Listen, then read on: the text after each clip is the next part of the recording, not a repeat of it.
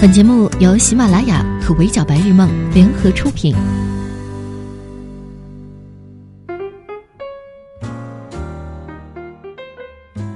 Hello，各位小耳朵们，你们好，欢迎收听本期的 Madam 神侃娱乐圈，我是 Madam 莫咪。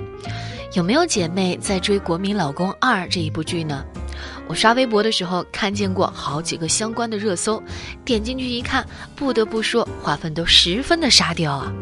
甚至有网友做了能让人笑出猪叫的吻戏 GIF 的合集。我也是一边笑到拍腿，一边忍不住打开了这部剧。万万没想到啊！一开始抱着倒要看看是有多沙雕的心态的我，后来却逐渐真香了。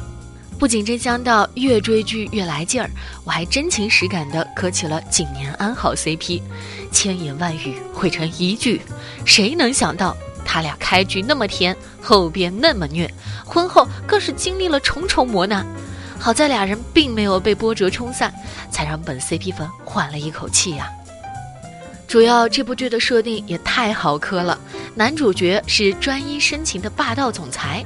女主角是软萌善良的女明星，故事从两人的校园时代走进了婚姻殿堂。纵然这一路磕磕绊绊，叫人疲惫不堪，可他们从未放弃过对彼此的爱。从第一部到第二部，好几个萌点稳准狠地戳在了我的心上。本身就是一个能妥妥吃定观众少女心的爱情故事。由熊梓淇饰演的陆景年和乔安好相识于中学时代。暗恋彼此十一年，却因为种种误会巧妙的错过，就连后来结婚都是阴差阳错。男方心悦女主又自卑敏感，为了追上对方，拼命努力的进了娱乐圈，就此一炮而红，成了万人瞩目的影帝兼传媒公司的总裁。剧中包含的梗有双向暗恋、阴差阳错、假戏真做、替身爱人、影帝乘以女明星、霸道总裁乘以初恋等等，其中每一个关键词单拎出来都能做到一部看点十足的爆款。现在他们集于一体，真不怪我磕 CP 磕上头。至于熊梓淇演的陆景年，更是让我真香的重要环节。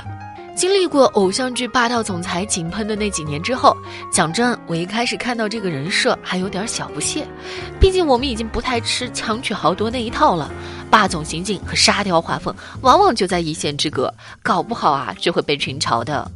熊梓淇的处理却很特别，巧妙的让陆景年这个霸道总裁变得自然可爱起来，尤其在他面冷内热的情况下，人比人气死人的对比就更强烈了。你看他日常是霸道总裁的样子，西装革履，风度翩翩，集多金和帅气于一体。本来已经自带光环了，面对心上人的时候，却还那么温柔宠溺。急着要见安好，陆景年便会直接穿着戏服跑出来。衬衫外面系上围裙，他可以手把手教妻子做菜。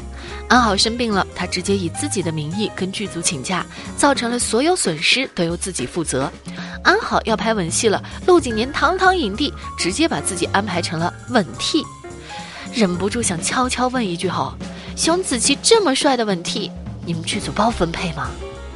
两部戏的男主陆景年都由熊梓淇饰演。但时间线的不同，并没有影响到他表演的连贯性。事实上，熊梓淇对陆景年不同阶段的处理非常细腻。面对乔安好的时候，他也演出了身份变化下状态的差别。第一部里的陆景年校园戏份不少，那时候的他青涩未退，羽翼未丰，对女主的追逐更多体现在少年人的执着。到了第二部，陆景年成了真霸道总裁，他的专一深情没有变，但已经可以用更强势的手段来保护和挽留女主。妻子够不到橱柜里的碗，陆景年一边被他努力踮脚的动作逗乐，一边毫不犹豫地上前帮忙。这一笑，宠溺意味十足。撒糖也不是单纯的撒糖，很多浪漫戏份都有熊梓淇的小巧思在内，比如共撑一把伞时凝视对方的眼神。亲吻时交握的双手，壁咚时护在女生脖颈后的手臂，毫不夸张。本迷妹看着陆景年的这张脸哟，只觉得自己的心都要被酥化了。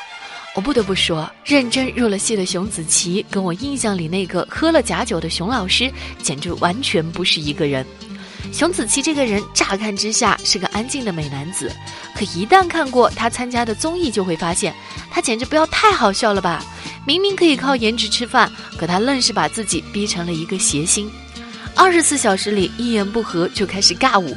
快乐大本营一开口把《东极岛之歌》改编成为了搞笑版。发布会上看粉丝太冷静，直接调侃大家是过来的吗？多少钱一位呀？前几天《国民老公二》见面会活动现场，有妈粉超大声热情地喊着：“看看妈妈！”而熊梓淇一秒回应：“我只有一个母亲，叫中国。”怎么看都是相当有梗又有趣的艺人，演起霸道总裁来却并不违和。可又何止是陆景年这一个角色呢？仔细想想，自打熊梓淇出道以来，她每一个扮演过的角色其实都不太一样，其中转变之大，有时候甚至让观众都觉得费解。最早，熊梓淇在《刺客列传》里演仲坤仪，这个角色足智多谋又自卑多疑。虽然那时的熊梓淇还是新人演员，但在群戏里的表现却一点也不怯，还完美 hold 住了古装谋士的形象。大家正觉得他接下来会走所谓的古装小生的路子，熊梓淇却演起了青春偶像剧《浪花一朵朵》当中的唐一白，是多少人的白月光啊！清爽励志又暖心，日常撩人还不自知，亮出身材就惹得女主脸红心跳，自己还不知情的样子实在是太萌了。唐一白这个角色帮熊梓淇狠狠圈了一波粉。大家又觉得他演青春偶像剧也很 OK 的时候，熊梓淇又话锋一转，挑战起了《国民老公》里的陆景年，一个容易出彩也容易遭人诟病的霸道总裁的形象。好在两部戏下来，熊梓淇都胜任了角色，可观众这边还磕着 CP，没有完全出戏呢。他又演起了《七月与安生》里的苏佳明，乍看之下是个天才少年，可不论感情、事业、家庭，苏佳明都是屡屡受挫，毫无光环，可谓是最平平无奇的男主角。对现在的演员来讲，固定的人设或者说角色标签其实非常的重要。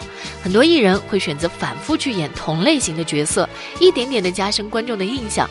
时间长了，演得像就会取代演得好，被更多的观众接受和认可。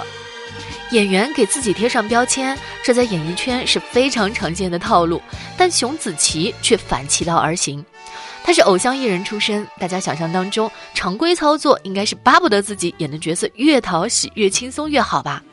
熊梓淇呢，却在做着看似吃力不讨好的事，不甘心把自己困于本色出演，也不止步于只演好一个类型的角色。恰恰相反，他在不停的挑战自己，甚至是挑战市场。他寻求突破的速度比观众的接受能力还要快，有时候我们甚至还没有反应过来呢。出现在我们面前的已经是一个全新的、进步的熊梓淇了。他从小就开始学习小提琴和音乐，大学时在上海音乐学院求学。怀揣着一腔年轻的热血，熊梓淇陆续参加过许多的音乐选秀，包括《中国梦之声》《快乐男声》《中国好男儿》《天籁之声》《中国好声音》。他在中国梦之声的海选当中被淘汰，又在机缘巧合之下担任起了节目的和声的工作。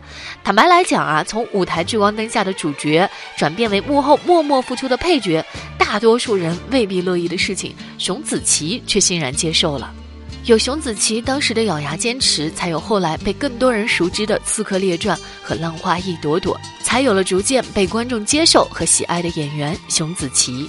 前几天，他在微博感慨了一波：“唱跳歌手不容易，看起来正在全身心的投入，为二专做准备的样子。”没过多久，我刷微博的时候，已经看到不少粉丝在表示期待和等不及了。就很感慨啊，熊梓淇这个人真的很奇妙，他常常做出人意料的选择。嗯，看上去那些吃力不讨好，甚至是有粉丝心疼他，觉得他是在给自己找罪受。乍看之下，确实如此。他不顾角色标签对演员的重要性，也不走乘胜追击、怒刷观众缘的捷径。他完全不在意所谓的套路和规则，一心只在意自己现在做的事是不是比以前更具有挑战性。甚至在华语音乐日益不景气的时候，他也从未想过彻底去转型做演员，而是几经执拗地坚持音乐梦想。想要拍戏就努力做到最好。如果他要放弃音乐初衷，去走一条更轻松的路，那就绝不可能。这样的倔强特质，想必不会招所有人喜欢，一定会有人觉得他轴固执，也一定会有人不理解他的选择，觉得他傻不可思议。而我刚好相反，他真诚的努力多可贵啊！也许稍显执着，也许并不能如所有人的意，但熊梓淇做的每一个选择，走的每一步路，恰恰都符合他自己的想法和追求。他对自己想要什么，其实再清楚不过。好的，以上就是本期 Madam 神侃娱乐圈的全部内容了。我是莫咪，下期见，拜。